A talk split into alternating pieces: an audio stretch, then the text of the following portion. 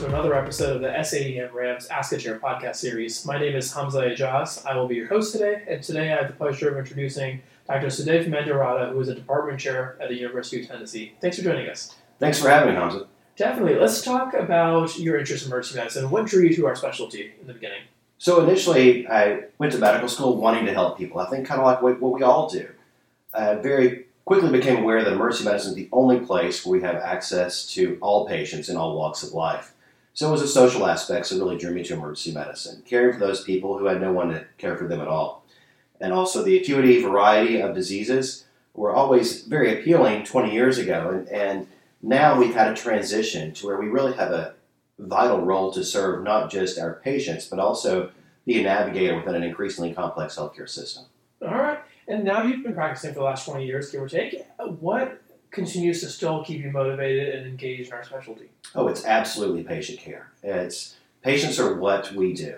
And I think we lose that so much where we go to work, especially as an administrator, talking about metrics or faculty development plans or different educational chores that we have to do. But really, the magic of what we do is to make a human being who's having the worst day of their life and make them a little bit better.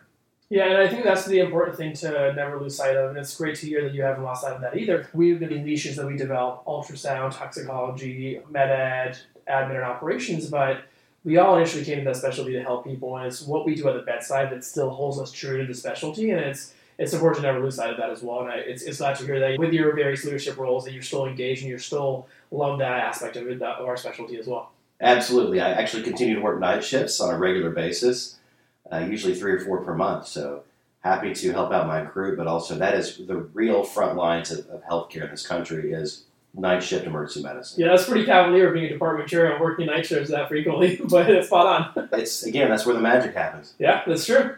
Let's now transition a little bit to some of your other leadership roles. Uh, I believe you currently serve as the president for the Tennessee chapter of ACEP.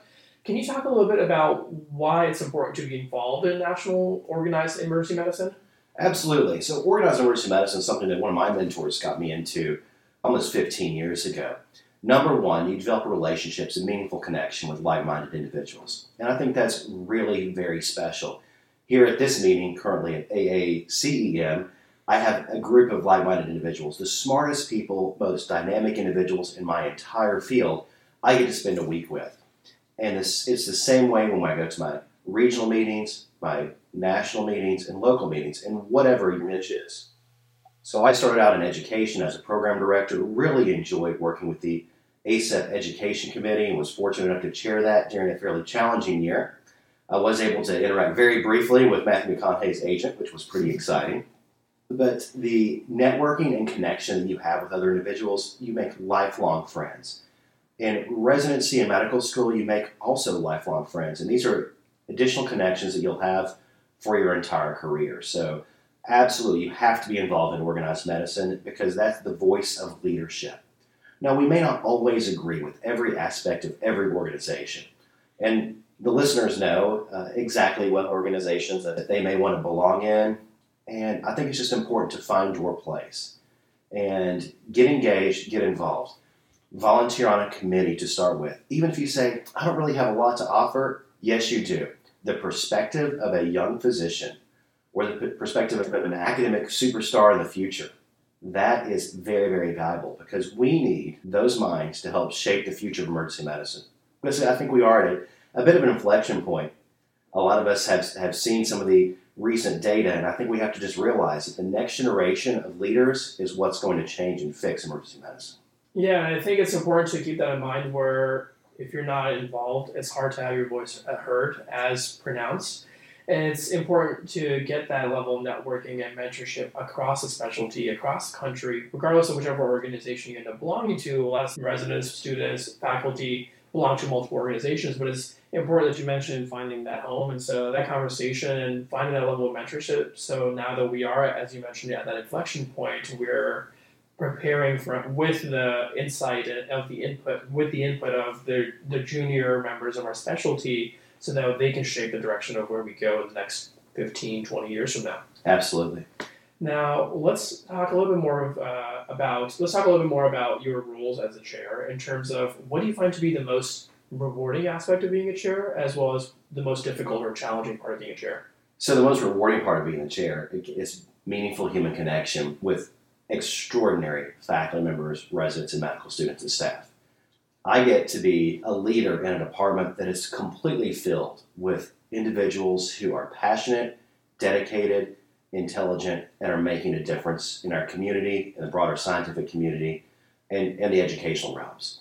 And opening doors for those individuals and listening and understanding what their needs are, and then attempting to elevate in the best pathways or come up with a novel pathway to allow them to succeed is absolutely the most rewarding part of being a chair. It's escalating a team of people who are superstars. And now the, the inverse of that, what do you find to be the most difficult or challenging part of your role? I, I think the most challenging part of the, of the role of chair is reconciling the fundamental ideology that we have that we want to make a difference in the world, that we want to learn and lead and excel in education and research, and deliver the highest quality patient care, and reconcile that with the current practice environment, with emergency department reporting and crowding, rooted in fundamental reimbursement rules. We have a long chasm that we have to bridge. And that's the hardest part about being a chair, is that reconciliation between where our moral compass points us and where our reality holds us currently. And it's hard. I think as a chair, sometimes we have to learn to build resilience within our own teams, but also change the fundamental systems that impact our wellness. That is really the most challenging part of being a chair is how do we change the rules so we can better serve our patients and our learners? Yeah, I feel like one of the hardest things about being a leader is that culture change or that change that mindset or change management in general. Like they talk about this in MBA classes with leadership courses as well, as well as in countless leadership books if you want to read if you read those as well. Like the conversation like how do you go about changing the mindset or the culture, the behavior of with whatever the challenge is, like how do you go about changing essentially, making change or impacting change? And I think at being, you know, having talked to numerous chairs at this point now, that's something that's very uh, synonymous as well. And I feel that's very similar to a lot of challenges that chairs face, where it's you have all these superstars in different niches that they've developed, but then the economic, financial restraints of, or some of the political restraints of in an academic institution or there's so many different variables to factor in. But I think how do you manage all of those rock stars and superstar clinicians as well as academicians and steer them towards a change or moving the direction of your department and strategically that you want to be in the next five years, six years, etc. Absolutely, and as you alluded to, Hamza, there are dozens of great books out there on change management. Uh, some great articles that are very easy to read. I think there's actually a selection in Chess Magazine, which we could probably reference in this uh, podcast as well. But we have an opportunity to, to lead change. Number, step one for me is to listen. I need to understand what the overarching values and ideologies are of the faculty that I'm leading. And if I don't understand them where they're at, we can't go in unison together to build a consensus, which would be step two. Oftentimes that's step one in change management, but we have to build a consensus. And you build a consensus through listening and understanding. And this includes hospital administrators classically known as the enemy. Now, not necessarily including healthcare insurers in this conversation quite yet, but I think we have an opportunity to better understand all of our perceived adversaries because we're all on the same page fundamentally. We want to deliver patient care. So, after we listen and understand and build a consensus, then I think it's important to understand the rules governing what is actually happening. And this is where I think formal mentorship, leadership training sometimes lets you down a little bit because it takes time to understand how one hospital system, through the medical executive committee, through policies, and procedures, through governance boards, boards of directors, how it actually works. But once you figure out, okay, this person's on the policy committee, and this group of individuals help with salaries, this group is, is held to this financial board, and once we better understand that structure, then you can start to navigate. And I don't want to use the word play the game, you just have to be consistent in your message that you've heard from your faculty. For me and my faculty, it's leading social change in our small southern community. We can solve homelessness in Chattanooga, Tennessee, and it's the work of our faculty that have done that through multi million dollars worth of grants, which you would think a small department wouldn't be able to accomplish, but we have significant engagement with our city and county governments, with our state legislatures, and community stakeholders and nonprofits. So I think communication and understanding and listening is the first step to make quality change. Yeah, that, that's a great point you're making there. If you don't listen, then whatever change you might suggest or implement might have been rooted in the false pretenses. First, you know, in the first place, though, it's really important that you mentioned that that it's really important to listen and then subsequently try to build that consent. Because otherwise, if you go about it the wrong way, you might get an end product that doesn't actually align with what you're the people that you're working with want in the first place. I, you alluded to earlier uh, a comment about we're nearing the inflection point, or we're at the inflection point regarding our specialty. So let's dive a little bit deeper into that. And let's talk about both the 2020 workforce report predicting a surplus of physicians by 2030 for emergency medicine, as well as the recent match results in terms of having over 500 unfilled EM spots.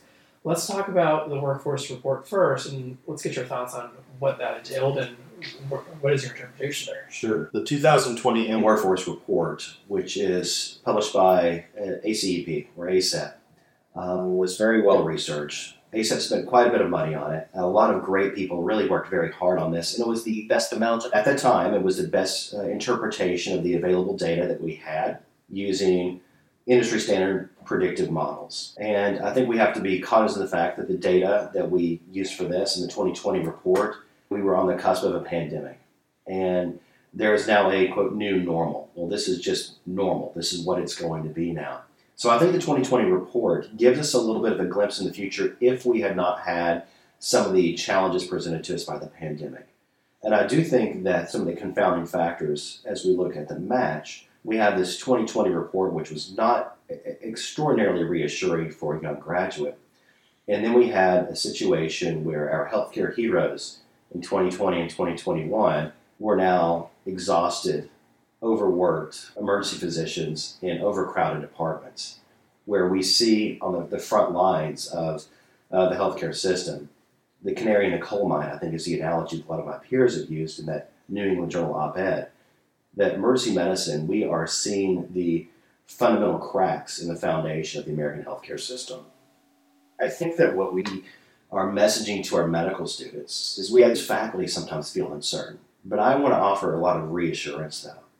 I am 1000% certain that the practice of emergency medicine is going to be different in 5, 10, 15, 20 years than it is today. And I'm confident that someone listening to this podcast right now is going to have an idea that is going to be an innovation that is going to transform how we deliver emergency care and acute care in this country we know our path is not sustainable. Now it's time for us to double down on our efforts to say, how do we fix these issues? How do we work together with a unified voice to advocate for our patients? Because they're the ones that are really suffering the most in an overcrowded emergency department with overworked nursing staffs. Yeah, I think that's the difficult thing about the workforce report. No one could have predicted this pandemic in terms of how monumental it was going to be for the workforce, the staffing, the boarding issues that we faced over the last few years. And we very quickly went from being healthcare heroes, as you mentioned, to having news articles that paint us in a very negative light more recently. And our students are in tune to some of those to some of those news articles and journal articles as well, and having some level of uncertainty about what the specialty holds. But it's very reassuring to hear that you know it's our specialty will continue to be strong. We are reaching some level of an inflection point right now where we are facing some challenges appropriately so that I'm not trying to get false reassurance, but we intentionally be trying to make that change about our specialty that the next 15, 20 years that these students who are listening right now will be practicing it for the duration of their careers can make that change that's going to be beneficial in the long run. And yeah, we do have some work to do in our specialty to make it better than where it is today, but we have a very robust group of leaders within our specialty across our various different organizations who are having these conversations and providing that level of mentorship to the junior faculty, to the residents, and to the students about what emergency medicine is and some of the issues of where the myth is, where the fact is, where the fiction is, to figure out, hey, these are the true issues facing our specialty. So that when the students are making their decisions about to apply or not to apply to emergency medicine, they know what they're getting themselves into. And I think prior to the pandemic, emergency medicine very competitive. A lot of students applying it, and it continues to be a competitive specialty. Maybe not to the same level that it was before, but I think I want to reassure the listeners as well as the students and the residents as well in the sense that the clinical aspect of what we do, why we came to the specialty, the passion for being at the bedside, taking care of patients on the worst day, that's going to hold true regardless in terms of that mission itself of providing that emergent care. What geographical or distribution of what square foot the hospital that gets practice in obviously is currently being challenged we're practicing and where exactly we're practicing emergency medicine. Some of those are constraints that we're facing due to some of the operational issues of the of overall the healthcare system that emergency medicine is facing, unfortunately. But it's reassuring to know that there's members at the national level who are working to have this conversation so that we can move the needle and optimize and enhance the patient experience, the patient care, as well as physician experience of providing that clinical care in the ED. No, 100%. You know, as long as we continue to practice with our with our minds, which requires that rigorous training bar, as we've seen in the past, and we will continue to see in the future. We also have to practice with our hearts too. We have to realize that the constraints by square footage or a curtain here or there, or accessibility of any sort of some support staff here or there, we have to realize that we're on the front lines of medicine. We're going to do the very best with what we have, and that's where emergency medicine is. It's a group of innovators, a very resilient innovators, and that's where we really need to again double down on that energy. And I'm confident that residents and medical students now will have a unique perspective, blending whether it's different communication modalities, uh, how we interface with patients, how we interface with some of our larger stakeholders like payers or pharmaceutical companies. How do we actually deliver healthcare in a non-traditional healthcare system model to populations that are previously disenfranchised, whether it's an, an urban population we just can't penetrate to, or a rural population, which there's still significant need for quality emergency physicians in rural markets. Okay. In terms of now the other side of this, of the inflection point, in terms of the recent match results that we were alluding to, over 500 unfilled spots in emergency medicine prior to the prior to the SOAP.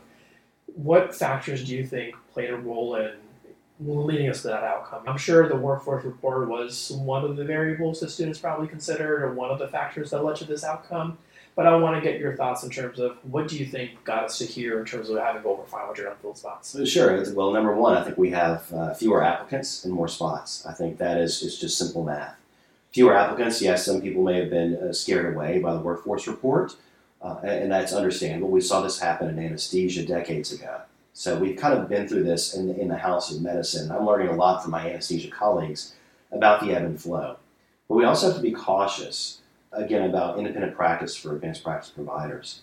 Physician assistants or physician assistants, we have to be active, as we mentioned too earlier, in our organized medical societies to be able to make sure that the legislative lines are not redrawn around finances, that the lines are drawn around patient care and high quality patient care of a physician led team. So I think that the there is a lot of different perceptions out there, and I've, I've cruised Reddit. I've, I've read everything on match day. I spent a few hours myself on Reddit trying to better understand the, the fears and thoughts and thought processes. And I think it's important for the medical students to speak out on what they want to change. Why is it something that is unpalatable for them to be in a emergency position? And then we as leaders have to listen and say, wow, what can we do to fix this? And I think that's, that's the key. We are already seeing, at least in my market, um, jobs opening uh, to a, a, significant amount for our graduates. I think a, a high quality residency program uh, like all the chairs you've interviewed uh, during this meeting, are in general your graduates are going to have great positioning in the job market. Uh, you know, the, the RRC does govern the new programs that open. They do meet the regulatory requirements for a residency program, but we have to also look at that part of the equation too. We have hundreds of new residency positions in environments that may or may not be the best for training for all medical students. So I would offer a word of advice to medical students that are applying to emergency medicine to carefully select programs that you interview at. Ask the tough questions you want to ask. Hey, did you fill last year? Did you not fill? Why do you think that is? What changes did you make if you didn't fill? And those types of questions will allow the medical student to evaluate what the leadership is like for that program. I think we have to just be very cognizant that emergency medicine residents are here to become high quality physicians to serve a community. They are not a commodity for scribes or fiscal productivity. That's how we have to treat them and how we treat residents in our, within our own program. And I'm optimistic that the pendulum will recenter in the coming years and the ship will be righted. We, we, we do have some, some rocky times ahead. Of us. Yeah, and I, I, think it's important that we're not trying to paint a picture that everything is all fine. I think if you have that approach, then people can't take you seriously and won't take you seriously. But the two points that you alluded to in this conversation just now was, that I really want to emphasize was listening, right? You mentioned earlier that how important it is to listen to your people, and what you're mentioning here is listening to the medical students, why they're not applying, and having that conversation with them to figure out what it is that's detracting them from applying to our specialty, because they're the ones who are going to be practicing for the next 20 or 30 years, and if there's something that is factually wrong or displeasing to our future clinicians and physicians, what can we do now to make this a better work environment? And then the second thing you mentioned that I think holds true and should be our true north in our entire specialty when we make decisions is that patient care, right? You know, the financial decisions, the recruiting decisions, and the various decisions should have the patient at heart and should have the patient at the center. We're all clinicians, we're all doctors. We're here to help patients and get them to be better and make their lives better. And we want to impact them in a positive way. So I appreciate you mentioning and emphasizing both of those points there, where it's truly about the patient, it's the patient care that should be the center and trying to listen to what the junior residents or the medical students are saying and want out of our specialty so we can make it a, an appealing career for the next 20, 30 years of their lives. And I want to now transition a little bit to some of the advice in terms of let's talk about the residents who are getting ready to start their job search, get their first job out of residency. What advice would you provide to them as a chair? And as a former PD as well. As, as a, yeah, as a recovering PD is the term I use. You, you don't ever you, you don't ever lose that part of you uh, being a program director. Number one, be the best resident you can be. Uh, and that involves a lot of the small things your program coordinator really needs you to get done those duty hour things, licensures, merit badge courses, all those small steps. That is going to prove to a potential employer if you have all your ducks in a row there, that you have your act together. Even if you're not the most organized person, this is a time where you send your coordinator a bouquet of flowers or something. You know, edible arrangements go a long way, but in all honesty, that's step one: is make sure you've got your ducks in a row when it comes to professional type aspects in your in your life. Number two, know where your heart lies, and this is a hard decision for a lot of graduating residents. You're bamboozled by sign-on bonuses or postcards with, with pretty beaches on them or metropolitan areas with sports teams, or, oh, I've never even thought about living in this place that I've never heard of before. But pause about and think about what your values are. If you really need to generate a lot of revenue very quickly, I want you to pump the brakes and think about why that is. Because there's plenty of there's plenty of money out there for any physician. We just have to be cautious on how we select, especially that first job, where you're happy, where you can have professional. So know your own values, and every resident's very, very different whether it's you have a family, a significant other, some residents have children, some residents want to travel the world, some residents want to pursue a fellowship. So those are all different types of thoughts that they have. But it's very hard for me to provide guidance to a resident who's looking in four major geographic areas of four different jobs and asking me which one to pick. Well, they're all different. So make sure you kind of pick a, a regionality or a niche if you're in academics on where you want to go next and I think that allows for someone who's interviewing you to, to fully understand that you're invested in that practice. Because when I hire someone, I want someone who's invested in my practice, invested in my community, invested in what my values are. And if our values don't align up, or I can't offer what I'm going to offer you, I'm going to be honest with you. And I'm going to coach you and try to mentor you and say, okay, maybe the maybe the, the folks down at Emory can help you out, or or maybe at another institution. And we do that all the time as, as a collaborative group of department chairs. So for graduating residents, especially those entering academics, kind of know what you want, but also be open to different career paths. Be open to what are the faculty development plans for junior faculty? Where do you see someone growing and succeeding? Ask the hard questions. Is there room for a, a PD or an APD job? I would like to be a medical student educator, sim director, ultrasound guru. Whatever you want, just make sure you're, you're honest and upfront about that. And if you're looking in into a non-academic position, we have to just be very cognizant that the business side of emergency medicine can be swimming in a sea of sharks sometimes. So use your residency networks, use your colleagues, your faculty, get to know the medical directors of those facilities. Remember, the, the jobs that are advertised the most are oftentimes the hardest ones to fill. So just be aware if you're getting flown across the country, wined and dined, that that's probably a tough job to fill and you, you, may not always feel that way during the interview process. But the best jobs are unadvertised. This is an important part to network with your faculty and your residents and, and former residents as well. That's very helpful, Dr. Mendiratta. Thank you so much. I think that just about wraps up our time for today as well. Thank you so much, Dr. Mendiratta, once again for sharing your time, for sharing your insight, and for your advice as well. Really appreciate it. Thank you. Thank you for your time.